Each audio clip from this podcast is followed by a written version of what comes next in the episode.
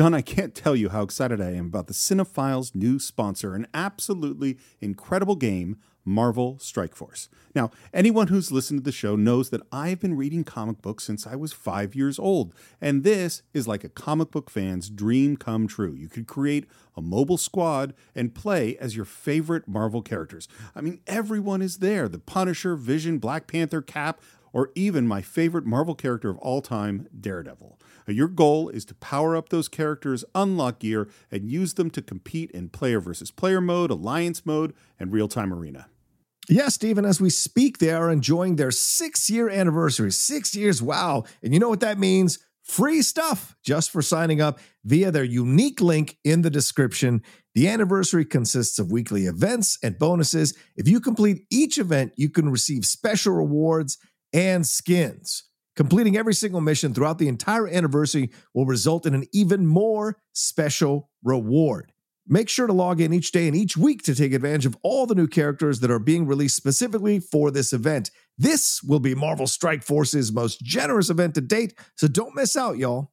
Check out that unique promo code, and for every new user, please follow our link in the description and use the promo code MAXPOOL. Once again, thank you so much to Marvel Strike Force. We're very, very excited to have you sponsoring this episode. Hi, everyone. Those of you who listened to our two part exploration of Shane have already heard the voice of George Stevens Jr., the son of the director George Stevens. But there was a lot more to our conversation than just a discussion of that classic Western. You see, in many ways, George Stevens Jr. is just as important and influential a figure as his father. After working with his father on films like Shane, A Place in the Sun, Giant, and The Diary of Anne Frank, George Stevens Jr. became a director in his own right, directing for television on shows like Alfred Hitchcock Presents, Peter Gunn, and Father of the Bride.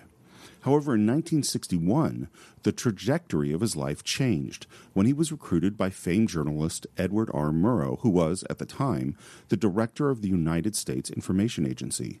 There, Stephen became the director of the USIA's Motion Picture Service, where he supervised over 1,500 films, including the Academy Award winning documentary Nine from Little Rock. In the late 60s, Stevens lobbied Congress to create an organization to promote and preserve the nation's cinematic heritage. The campaign succeeded, and in 1967, President Lyndon Johnson signed the legislation that created the American Film Institute, with George Stevens Jr. as its founding director. Its mission to preserve and study the great films of the past while educating the great filmmakers of the future. Without the AFI, hundreds, if not thousands, of our greatest American films would simply have been lost, and some of our greatest filmmakers, people like Terrence Malick, Paul Schrader, and Darren Aronofsky, might never have gotten their start. George Stevens Jr. continued his work linking Washington, D.C. to the entertainment industry with his creation of what I believe is among the most consistently beautiful and moving tributes to the arts the Kennedy Center Honors, which he created and then produced from 1978 to 2014. That's 37 consecutive shows of pure artistic joy. And if that wasn't enough, George Stevens Jr. continued his work as a producer, director, and even a playwright. He has, without question, lived an important and influential life, and it was a true honor to speak with him. So, without further ado, I give you our complete interview with George Stevens Jr.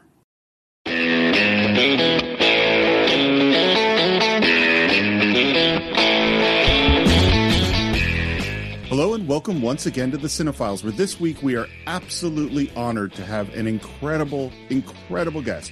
He's worked on some of the great films of the golden age of Hollywood. He's one of the founders of the American Film Institute, the creator of the Kennedy Center Honors, winner of 14 Emmys, eight WGA Awards, two Peabodys, and, and an honorary Oscar. This is a true pillar of the entertainment industry.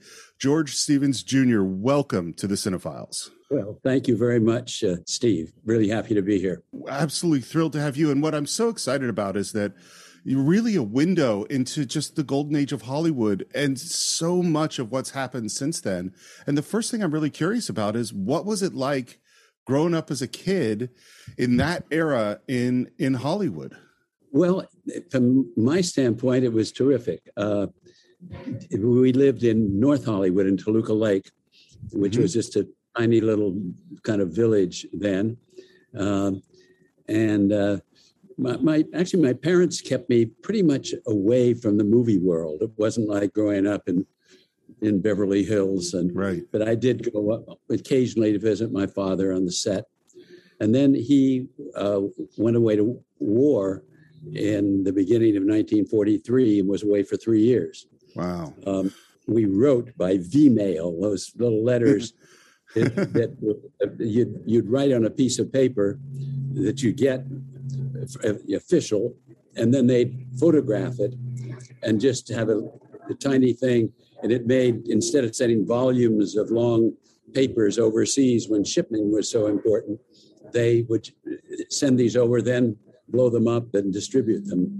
And so, and my father kept all of my V-mails and I kept all of his letters. So I have a wonderful record of that time. Uh, It must have been a tremendous change going from what was going on in the 30s into your father leaving for World War II. Yes, indeed. I got a little a brown wrapped package in 1944, just before D Day. And I unwrapped it, and it was William Saroyan's The Human Comedy, Oh, uh, wow. which was a story of Homer Macaulay, a little boy in California who delivered for the Western Union.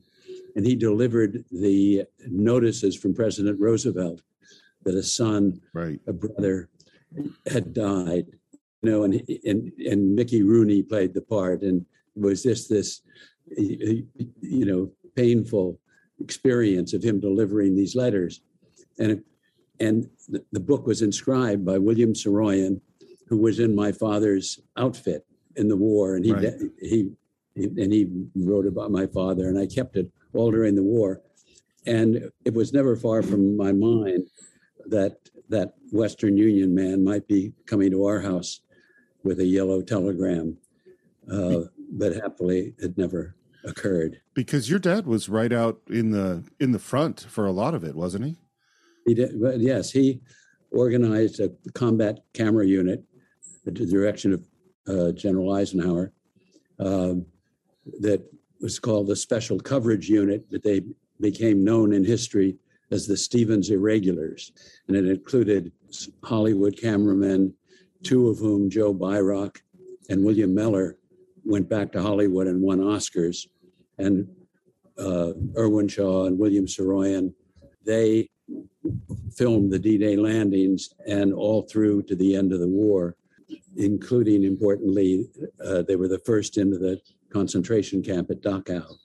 And at that point, my father became less a filmmaker than a gatherer of evidence, making sure that there were photographs of what they saw there for history and for the Nuremberg trials.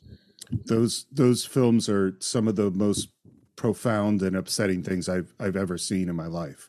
I mm-hmm. mean, it, it's just I, I, I growing up Jewish, the we were shown those kinds of those films pretty mm-hmm. young, and mm-hmm. and I, it just was such a shattering moment for me as a kid just to see the films, and I can't imagine the experience of your father walking into those camps for the first time. Yes, well, he uh, he certainly said I learned what life was about when I got to Dachau. Yeah. Do you feel that his approach to to filmmaking and really to life changed when he came back from the war? Yes, he he it, not not radically, but internally, you know, he'd made mostly comedies before the war, and he he just didn't have the the, the state of mind to do that. There was there was great humor in his films. He never Sure. lost that, but he the projects were more uh, were, were deeper. Yeah, I, absolutely. I know, you know, as as you know, we've already covered Giant and we're covering Shane this week and and in both films, you know, there's a there's kind of a big story and then there's these subtle things going on in both films that have really really deep meaning.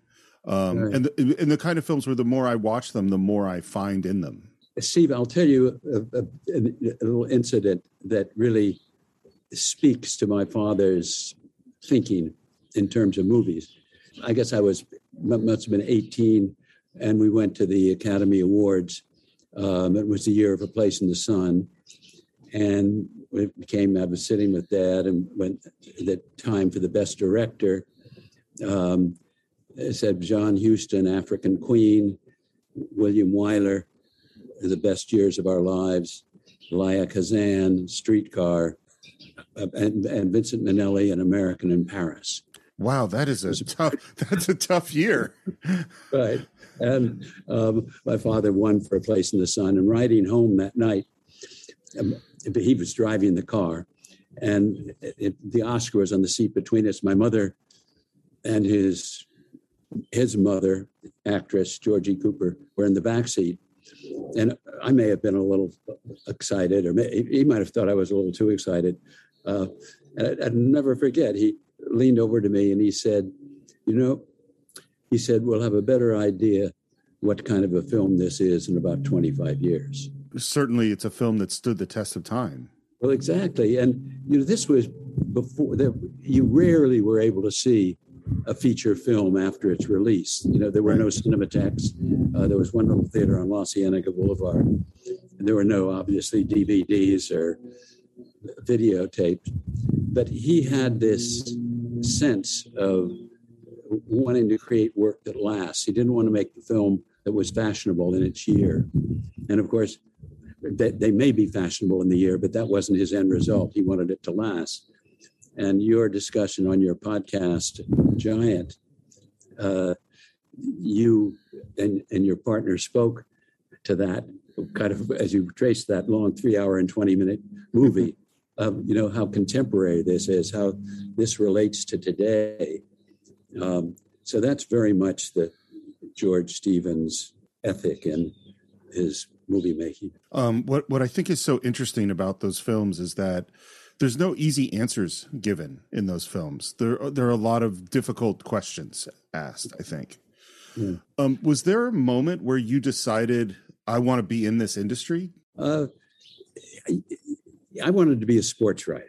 Oh yeah, and, and Dad encouraged me. We went to all, all the football games and baseball games, but when I graduated from high school, I didn't have a job for the summer, and Dad hired me.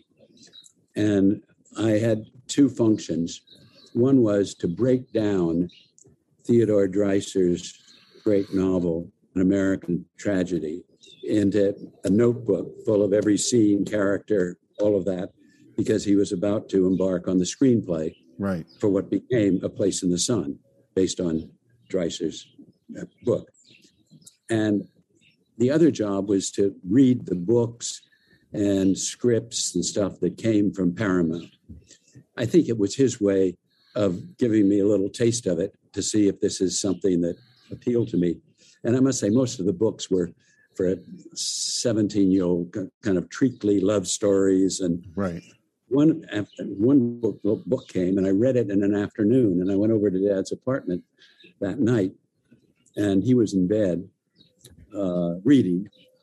And I, I walked in and I said, Dad, I said, I read this this afternoon. It's it's really a good, really a good story. I think you ought to read it. And he said, uh, "Why don't you tell me the story?" Hmm. I found myself pacing around his bed, trying to tell him the story of Shane as I'd read it that afternoon. Wow! And then by a summer later, I was keenly interested and I worked on the location of Shane in a job called company clerk. So, so really, we have you to thank for this film. If, well, if the, yes, we can, we can exaggerate it to that extent. well, I mean, well, this is one of the things I always think about is how much luck plays a part in what movies get made and not made. It's all about things getting seen by the right people at the right moment and seeing what and, what I'm curious about is what was it that you saw in that book that made you think this was something special that made you head to your dad's apartment? Well, it, it's just a good story. Uh, the film is very not not in any way exact, but based on the same structure, and it's a you know a little boy and a family and a mysterious guy from somewhere else, and they have a problem with the cattle ranchers. And right. you know, there's some so many subtle things going on in the film uh Mm. particularly what is shane's background and what is he trying to do how what is his relationship to marion you know the and i'm curious if those uh subtleties existed in the book you know, I would have to go back and read the book, to find which ones. But uh, Jack Schaefer, it's a it's a very good, good book. Um, my father had a sense, as, as you point out, the subtlety of that relationship between Marion, the wife of Joe Starrett, and Shane is so extraordinary and delicate, um, and that really is kind of my father's touch. You know, he had Yeah. this insight. I mean, you've just been discussing Giant. You see the subtlety of those uh, relationships, and he really knew how to tease those out. And and and and and as you again pointed out in your discussion, with with great subtlety. there's so many great films made in this era but i don't think anyone else is making films with the kind of subtle character things and relationships with so much ambiguity as your dad was. I i, I mean and, and it's not that i don't love so many i mean even that list of films you gave that were up for best director those are all great movies. Yeah. but american in paris is not subtle in that way you know? They, they used to say in that day that um, you know the audience the studio heads the audience is made up of mentality of 14 year olds. You know they wanted to talk down. And the greatest lesson i gained from my father in terms of my own work was to respect the audience. And when you see something that you say this is subtle I, I, I, do you think this is really what it's saying? Um, he's respecting you. It, it, he's leaving some of the work to you to bring to the film to make it work for your you as an individual. so you went off to shoot it. You went to the location. What was that location like It's in Jackson Hole, Wyoming. Um, we flew up there on a DC three. My father and the art directors had to to hunt locations, and he traipsed around, and we drove jeeps around, and he finally found uh, that place where to build the town with a hill uh, on the opposite where they would all enter, almost like a portal, riding through those trees which which he had planted up there and the cemetery. There was a high ground in the distance where the cemetery, because that had a relationship with the town when the right Ryker boys are sitting on the porch and the and the the burial of Stonewall Torrey is taking place. So you pick the locations, and then we brought the crew up, and we're there, I guess, for six weeks, maybe a little more, shooting all the exteriors and Technicolor. most people have an image of Hollywood and movie making as this glamorous and Hmm. romantic thing. What was it like working on this location? it was hard work. I mean, we'd get up, we'd get in a, that we had a black limousine, a bit of kind of a beat up old limousine, but you know, and a guy named Harry drove it. We'd get up at you know five thirty and get in that car, you know, and be on the location at six fifteen, and be there all day. And but again, it was glamorous in a sense, you know, to ride out to that location and get out of that car and there are all the horses. There's the, you know, the chuck wagon with the, the the metal pots of coffee, and everybody out there doing their job, you know, getting ready for the day's work. And Dad and screenwriter Ivan Moffat and Fred Guiol, Dad's sidekick, was worked with him on many of the films. The four of us would get in the car at the end of that long day, and Dad would sit back and say, "Kick it in the ass, Harry." Harry, we'd drive into the hotel, and then we'd watch dailies. right. Uh, You know, so it was it was really hard work. The images, like the John Ford images of Monument Valley, is so Mm. iconic in terms of westerns. I think the images in Shane are, are equally iconic of a different sort of location, but the the you know those Tetons that are in the background of those shots is just absolutely beautiful. And and Steve, if, you look at some other films, I, I saw one recently that's been shot up in that part of Jackson Hole. My father, you know, started out as a cameraman. Uh, he'd grown up in the theater. His parents were actors, so he had this sense of theater and story. but his first jobs were as a camera. He photographed most of the great Laurel and Hardy films. Right.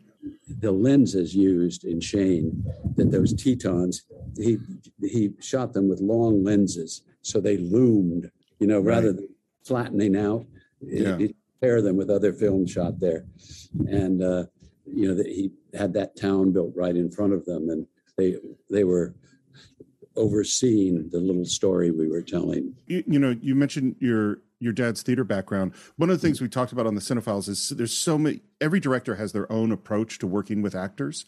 And i was curious what his approach was. Did he like to do a lot of rehearsal? Was there improvisation? Was he did he like to just get right on uh, onto camera?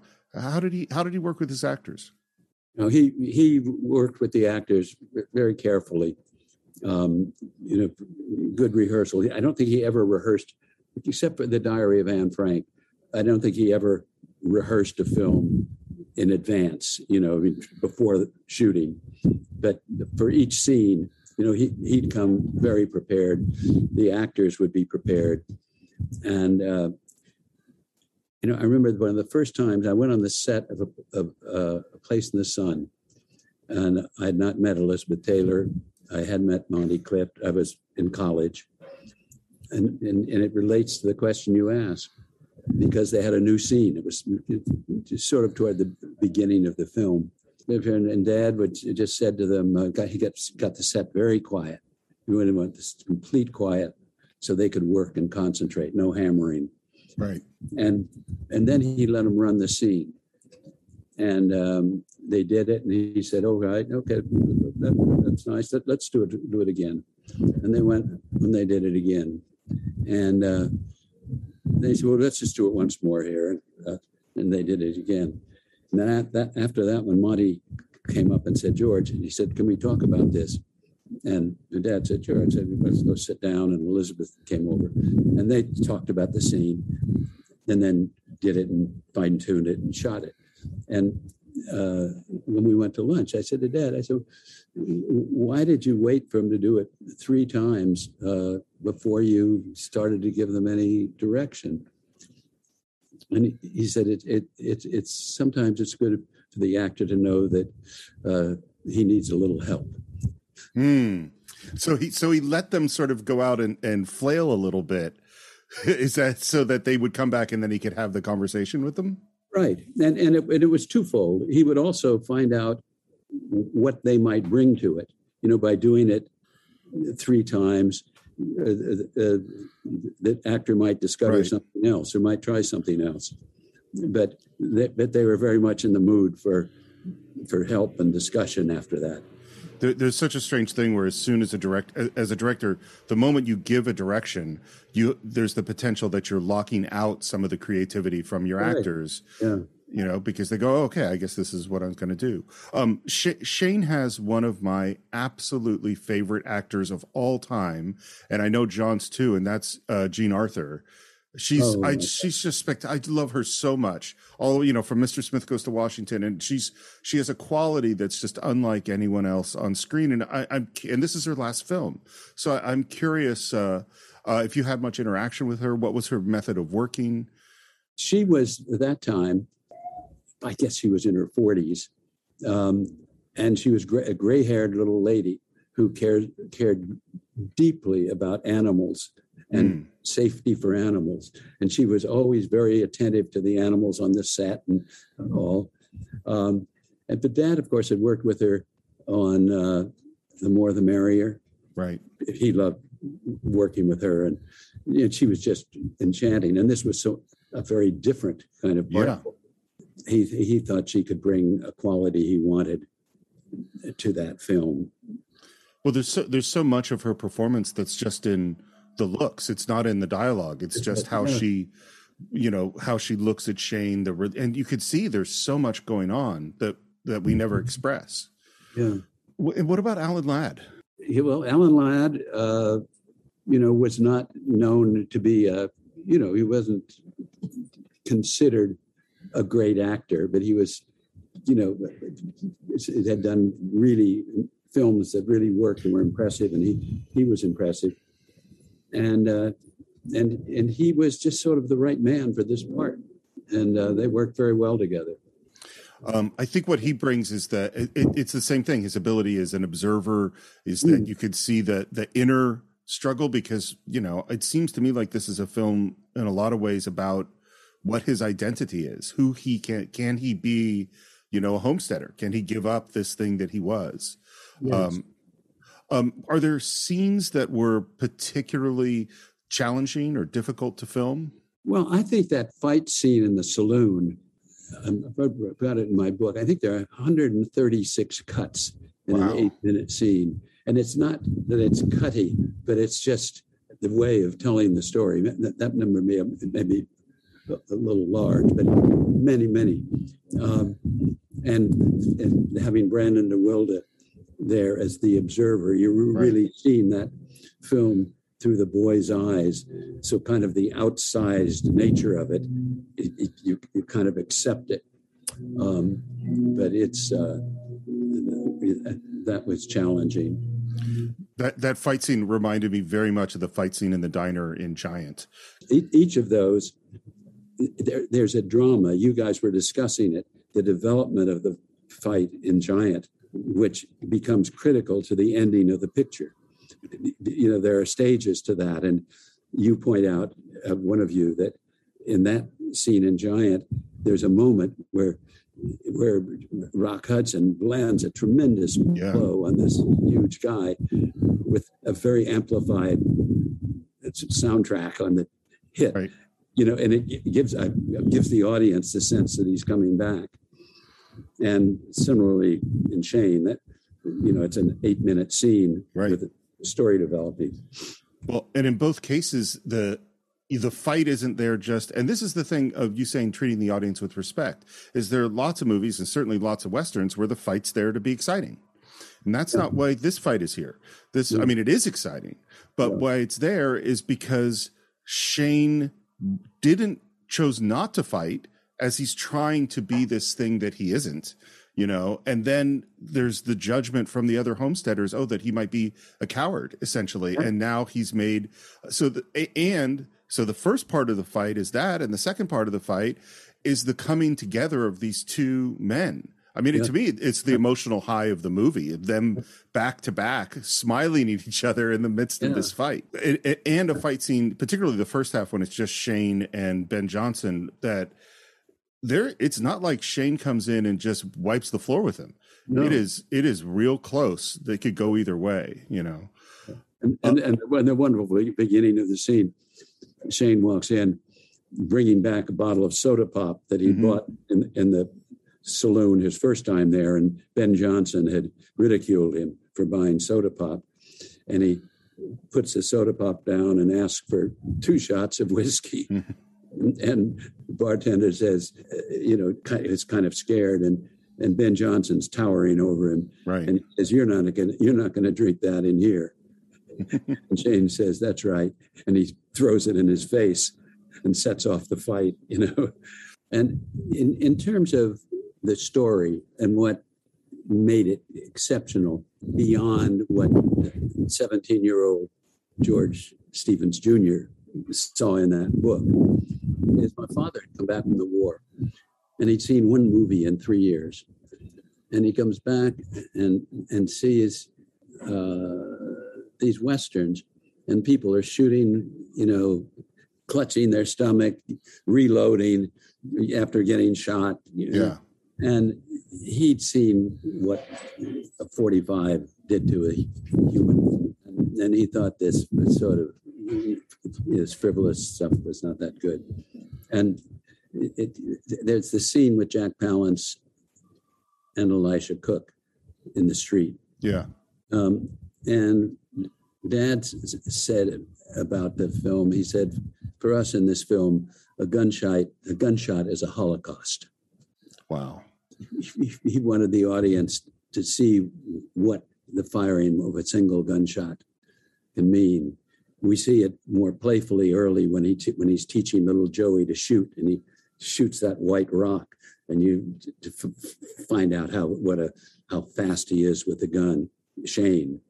But this, when Palance confronts the little Southerner, Palance being the killer that's brought in by the cattlemen, you know, and Palance had learned.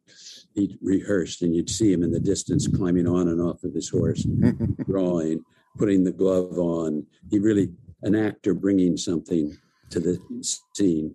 But you know that scene in the street where Dad, we we went out there one day and didn't shoot because the street wasn't muddy enough, and but it just became again a scene that developed uh, up to the shooting with Elisha Cook had been they put a uh, people used to get shot and fall forward. They put a harness on him under his mm-hmm. shirt, and they had three uh, stagehands, uh, teamsters, at the other end of it with, you know, and when Palance shot him, they ripped him back into that mud with a mattress underneath the mud. Uh, that really made the gunshot a holocaust. Well, and the other the other thing too is the fact that um, that Elisha draws and knows that he's too slow, and then oh. Collins doesn't shoot him at first, yeah. and then shoots him in the moment. Gives that extra moment. It's that extra moment that makes it so terrible. It turns it from a competition to a murder. You know. Very well said. You know, you said that that Hollywood at the time treated the audience like they're a bunch of 14 year olds. Yeah. Um, I think I was probably about 14 when I first saw, saw Shane. And I don't think I, I, didn't appreciate it. All the things that you're talking, I think because I wanted, oh, a cool Western with gunfights and things like that. And so all the things that make this film great were the things that I wasn't picking up on at the time. Yeah. Um, and that and that's what again one of the signs of a great film is you come back to it at a different time in your life and you see new things, you know, and that's certainly true of Shane. It's interesting. Uh, the head of the, the, the Ryker gang, Roof Ryker, um, you know, with the beard, yeah, all kind of a wonderful character. But you know, he talks about he comes out and, and he's a reasonable man. He says, you know, we we he, he makes his case. You know, he's not a cutout villain. Right. He's a he, you, you really understand his side of the case. And Dad always uh, had had a sense of making these characters not cliches, but you, you know, having some depth. In general, I don't like bad guys. I like characters that are antagonists that have a motivation who might right. do bad things yeah. but but purely you know mustache twirling bad guys are not my thing I'm very curious. What are the origins of the American Film Institute? How did that all come about? I've written a book, which you're going to find out a lot of that that's coming out in the spring. It's called My Place in the Sun the, My Life in the Golden Age of Hollywood and Washington.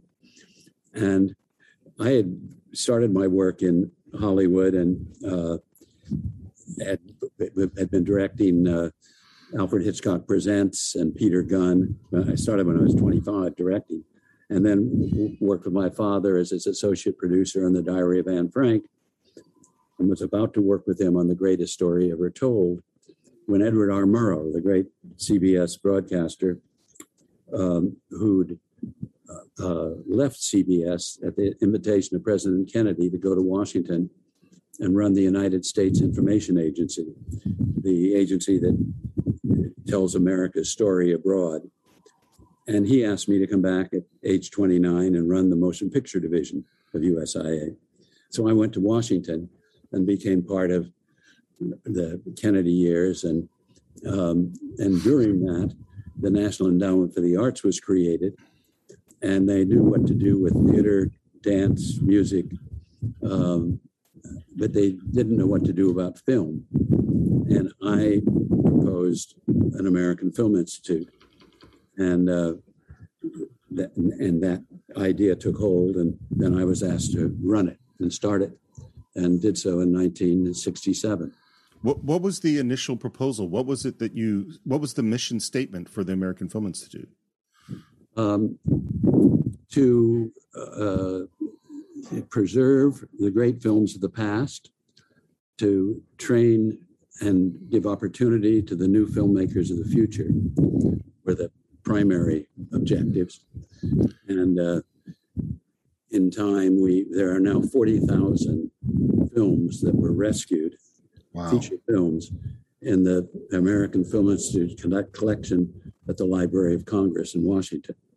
And that was an enormous enterprise uh, because the studios weren't interested in preserving films and they were deteriorating and they were made on nitrate so they could melt down or catch on fire.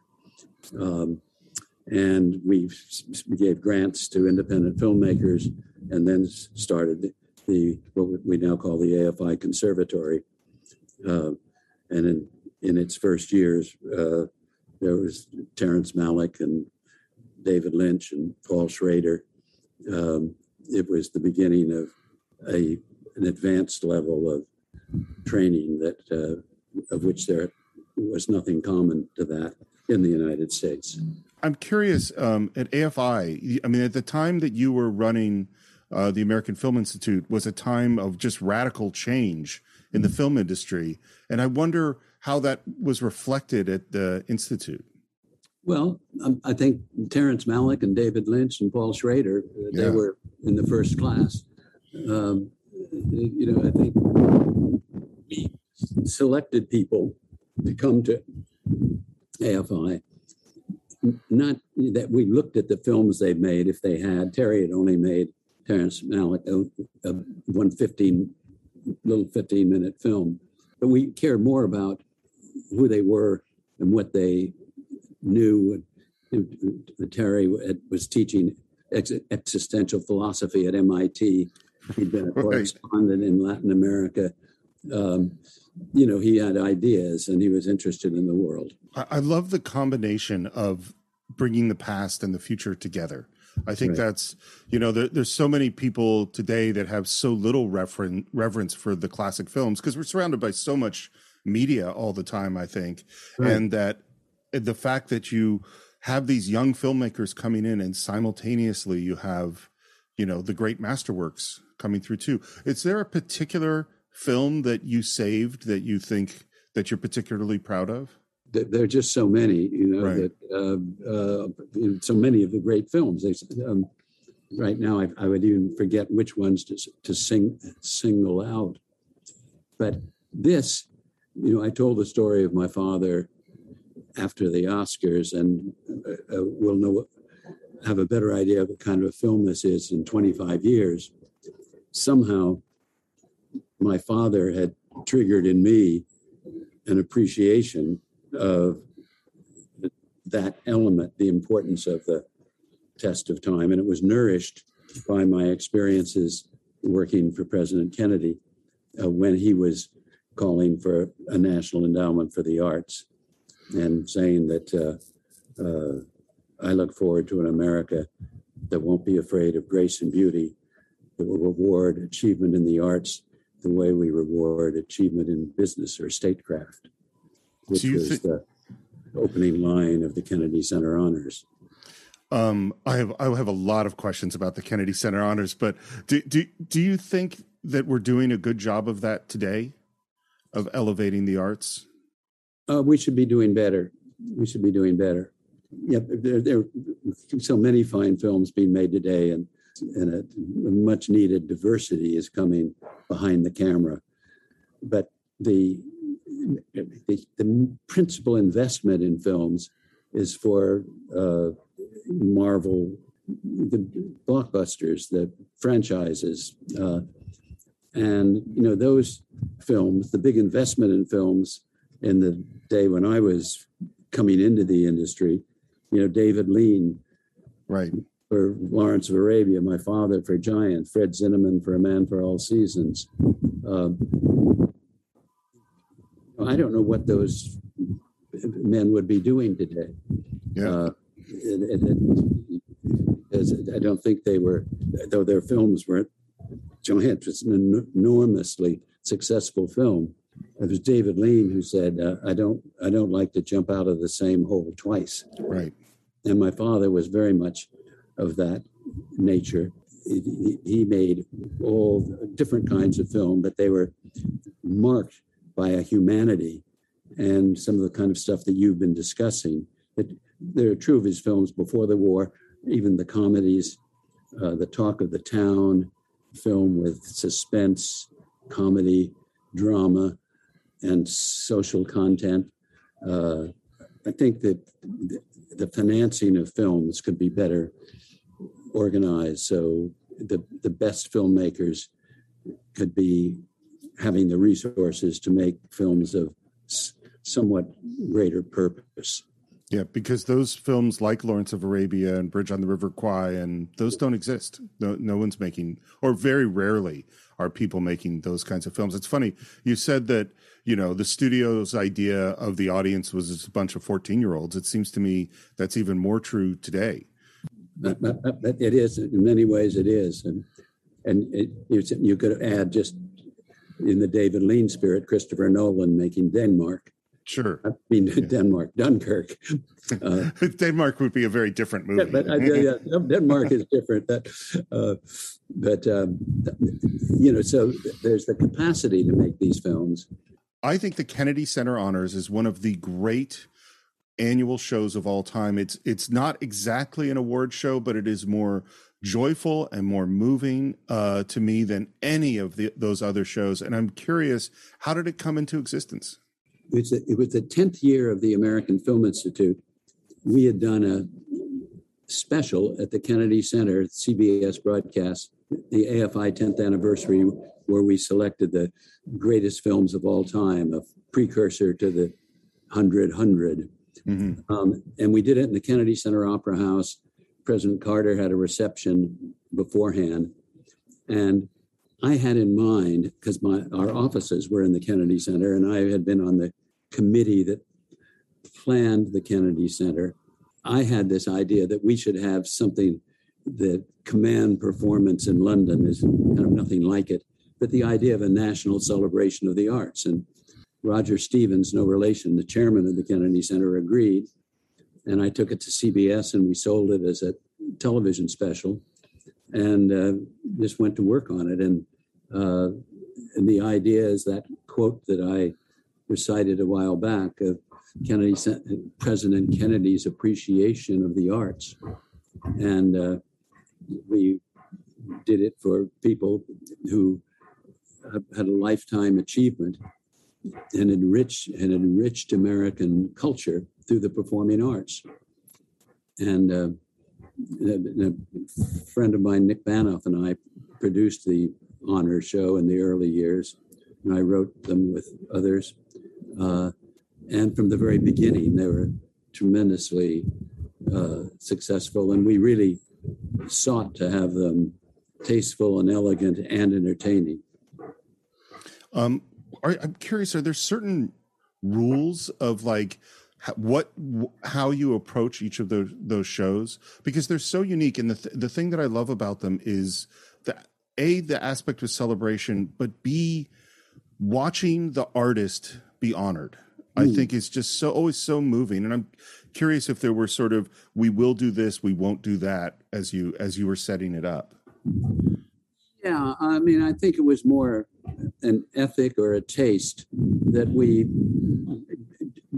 we wanted it to be popular and entertaining, but we didn't want to pander to the audience. You know, we, we were prepared to put classical artists on and, and and and have people speak with with wit and intelligence rather than gags written right by gag writers. Yeah. The writers I collaborated with were Bob Shrum, who was uh, Ted Kennedy's speechwriter, uh, Don Baer, who was Bill Clinton's speechwriter. Wow. I, mean, I, I, was looking for you know, kind of a, a world awareness and humanity, and they they helped bring that to them. we also did biographical films, which in four or five minutes uh, let the audience understand who these individuals were, so that the entertainment we chose to honor them had more meaning and was touching and moving because you knew what it meant to them.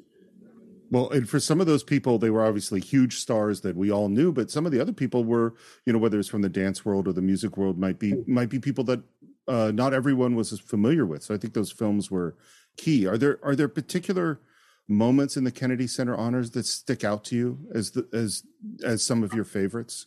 Oh, um, Jessye Norman singing Amazing Grace, Sidney Poitier's mother's favorite song to him, Mm. you know, and, and just the internet, the interaction of the two. You know, but when we honored the Nicholas brothers, nobody Oh. had heard of the Nicholas brothers. And it was themed with Gregory Hines and all the great tap dancers. And they were just so brilliant, so happy to be recognized. And the audience to see their dancing Yeah. had never seen it, you know, and maybe in passing. So to be able to give recognition to two wonderful people like that was uh, very pleasing. Uh, yeah, and people that didn't get the recognition that they really deserved. And one of the great things about the world we have now, there's all sorts of reasons not to like some of these companies, but the fact that you can go on YouTube right now and watch the Nicholas brothers, particularly like there's the Cab Calloway performance. That's Yeah. just they're they're just they're I love them. They're some of my favorites. Um, uh, what was it you did the the play Thurgood you wrote, and I'm curious what what was what was it about Thurgood Marshall that draw made you want to write that play? Um, I had previously written and directed a miniseries called Separate but Equal, which was the story of Brown versus the Board of Education, um, which ended, the court case ended school segregation or made it outlawed it. It did not immediately end it. And um, Thurgood was the architect of that whole process uh, all the way to the Supreme Court. And Sidney Poitier played Thurgood Marshall. And the miniseries won the Emmy. Um, Burt Lancaster played John W. Davis, the other attorney, and lots of fine actors. And it, it was a great success. And I'd done all this research for it. And one night I was having dinner on Melrose Boulevard, a restaurant with Sidney Poitier and his wife and my wife. And Sidney, uh, we sat down and I said, you know, kind of what, what, what, are you, what's up? And he said, it's been 40 years since Raisin in the Sun. I want to go back to Broadway. Oh wow. And I don't know where it came from. I'd never written a play. I said, How about I write a play about Thurgood Marshall? And his eyes lit up and he thought that was great. So I wrote it. And Sidney would come to my apartment in Los Angeles and we would read through it and all. Long story short, Sidney had, had me up for lunch one day and he said, trying to learn the play, he said, I can't learn it. If you want to do a film of it, we could do that. And I said, Well, we've really done the film. So it was a great disappointment. And we ended up doing it with Laurence Fishburne, who was superb. And, and younger, he was able to play the young Thurgood. And uh, but it, it was, I had always been interested in civil rights. And this was a, a wonderful way to tell that. To, and Marshall had tremendous humor. He was a great storyteller. So there was um, there was great material to make it a very entertaining, respecting the audience kind of evening. Um, I yeah, I, I I think his life is just so fascinating. I'm so glad that you got to create two projects that that highlight who, this great man was. Um, you mentioned before uh, your your book, uh, "My Place in the Sun: A Li- Life in the Golden Age of Hollywood and Washington." Uh, can you tell us a little bit about the book?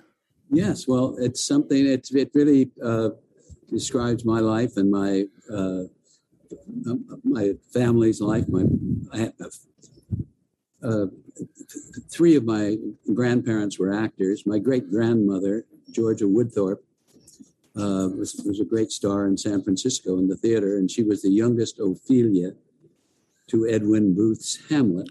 Wow. And very nicely, Bill Haber, the producer of Thurgood, when we did it in 2008, got the Booth Theater named after Edwin Booth for third Wow. So life has its symmetries, and this book is a lot about those symmetries. Uh, growing up, my career in the movies, my life in Washington, uh, founding the American Film Institute. Uh, um, it, it's it's rich with um, both film and and current history. Um, it sounds like exactly the kind of book I want to read. It when, when's it coming out? coming out in uh, April. In April. Um, well, we will definitely uh, circle, maybe circle back to it when it comes out, and I get a chance to read it because it's. Uh, I'm so I love all this kind of history, and in particular the you know I don't know that anyone else has as many ties to both Hollywood and Washington as you do. That brings a really unique perspective. It does. I was, when, when going to Washington at that young age, and working with Edward R. Murrow, who was one of the great figures of our time, and President Kennedy, and so many others, um, and having such extraordinary experiences that I was really uh, among the very first of the bi-coastal people, you know, living in Washington and uh, back and forth. You know, when the Film Institute started, we were both in Washington and Los Angeles, so it it provided me with a very uh, and you know very rich life experience. Um, it occurred to me, you know, you're talking about Edward R. Murrow and the and this period, this hopeful moment with Kennedy, and this idea of both uh, the importance of the arts and with Edward R. Murrow, the importance of the truth and of journalism. And it seems to me that we're at a really precarious moment in history right now in terms of how people feel about the institutions that run us and about the media and journalism. And I'm wondering, you know, what you see has changed and, and if you see a pathway to kind of set things right. I think it's a very perilous time uh, for the reasons you describe. That the idea that a way of becoming popular is by not, not obeying the law. Yeah. That it's that we have serial people now in public life who are willing to defy a subpoena, uh, not respect the third branch of government, and it's going to take some very strong leadership in different places and for citizens to have their eyes open uh, and and be able to tell the difference between total falsehood, like the lie that the election was not solid and you know, which is, there's no support and there's no truth yeah. that that too many people believe it. So yes, there's going to be uh, there's a lot of work ahead for smart and well-meaning people. I feel like we're so desperate to have someone like Edward R. Murrow mm. that people could feel that they could trust and go mm. and accept what the truth is. You know that there is in fact a truth, and right. that we can know what it is. Because right now, that uh, even the idea of truth has been degraded so far. That is true. That is true. So we will put on our spurs and uh, work hard and be hopeful. I, I'm, I, a new book just came out recently um, called George Stevens, The Films of a Hollywood Giant by Neil Sinyard, mm-hmm. a very interesting British historian. Because, uh, you know, I think that uh, you there's a fuller understanding to be had of, of George Stevens, you know, compared to, you know, say Capra, who was a, friend of mine and a colleague of his. I mean, Dad has a much more, tremendous more rangy career, and you know, he, he they're hardly a bad film among all the ones he made. That you know they hold up today. Yeah, uh, we were mentioning uh, uh, the talk of the town, which ends with a mob outside the Supreme Court. A, a, friend wrote to me the other day that he just seen it, and it speaks to today. You know, uh, right. So, you know, and that Swing Time is arguably the best, prominently thought to be the best of the Astaire Rogers films. I mean, he had tremendous range, but part of the reason that Swing Time is is there's a humanity and a delicacy in the performances of Astaire and Rogers that is deeper, you know, than the others. The other are, you know, they're lighter. They're yeah, yeah lighter. Exactly. Anyway, and maybe we could it sounds right up my alley. It's it's funny, uh, and I won't put this in, but it it just occurred to me as you were talking about the American Film Institute. I was like, oh, that's kind of what we're trying to do on the Cine-Files in a weird way, is to create a you know a record like a, a deep deep analysis of these great films. You know, that's um, so so that ho- hopefully by the time I don't know how long we're going to do this show, that but we'll have hundreds and hundreds of films that we've really broken down in a detailed way. You know, that's it's important. You know, I was and listening to your giant uh, thing. You, That that's not not much of that goes on. That kind of really deep and and kind of in you know talking about it in a light way. You know, not you know a burdensome long uh, 24 page essay. Um, so good work. Keep it up. Thank you. That's great. George, this has been an absolute honor having you on the show. It has been incredible. Um, hearing hearing your stories is just exactly what the Cine-Files is all about. So thank you so much for coming on. Okay, it was a great pleasure, and, and maybe I'll see you again someday. Uh, I would look forward to it.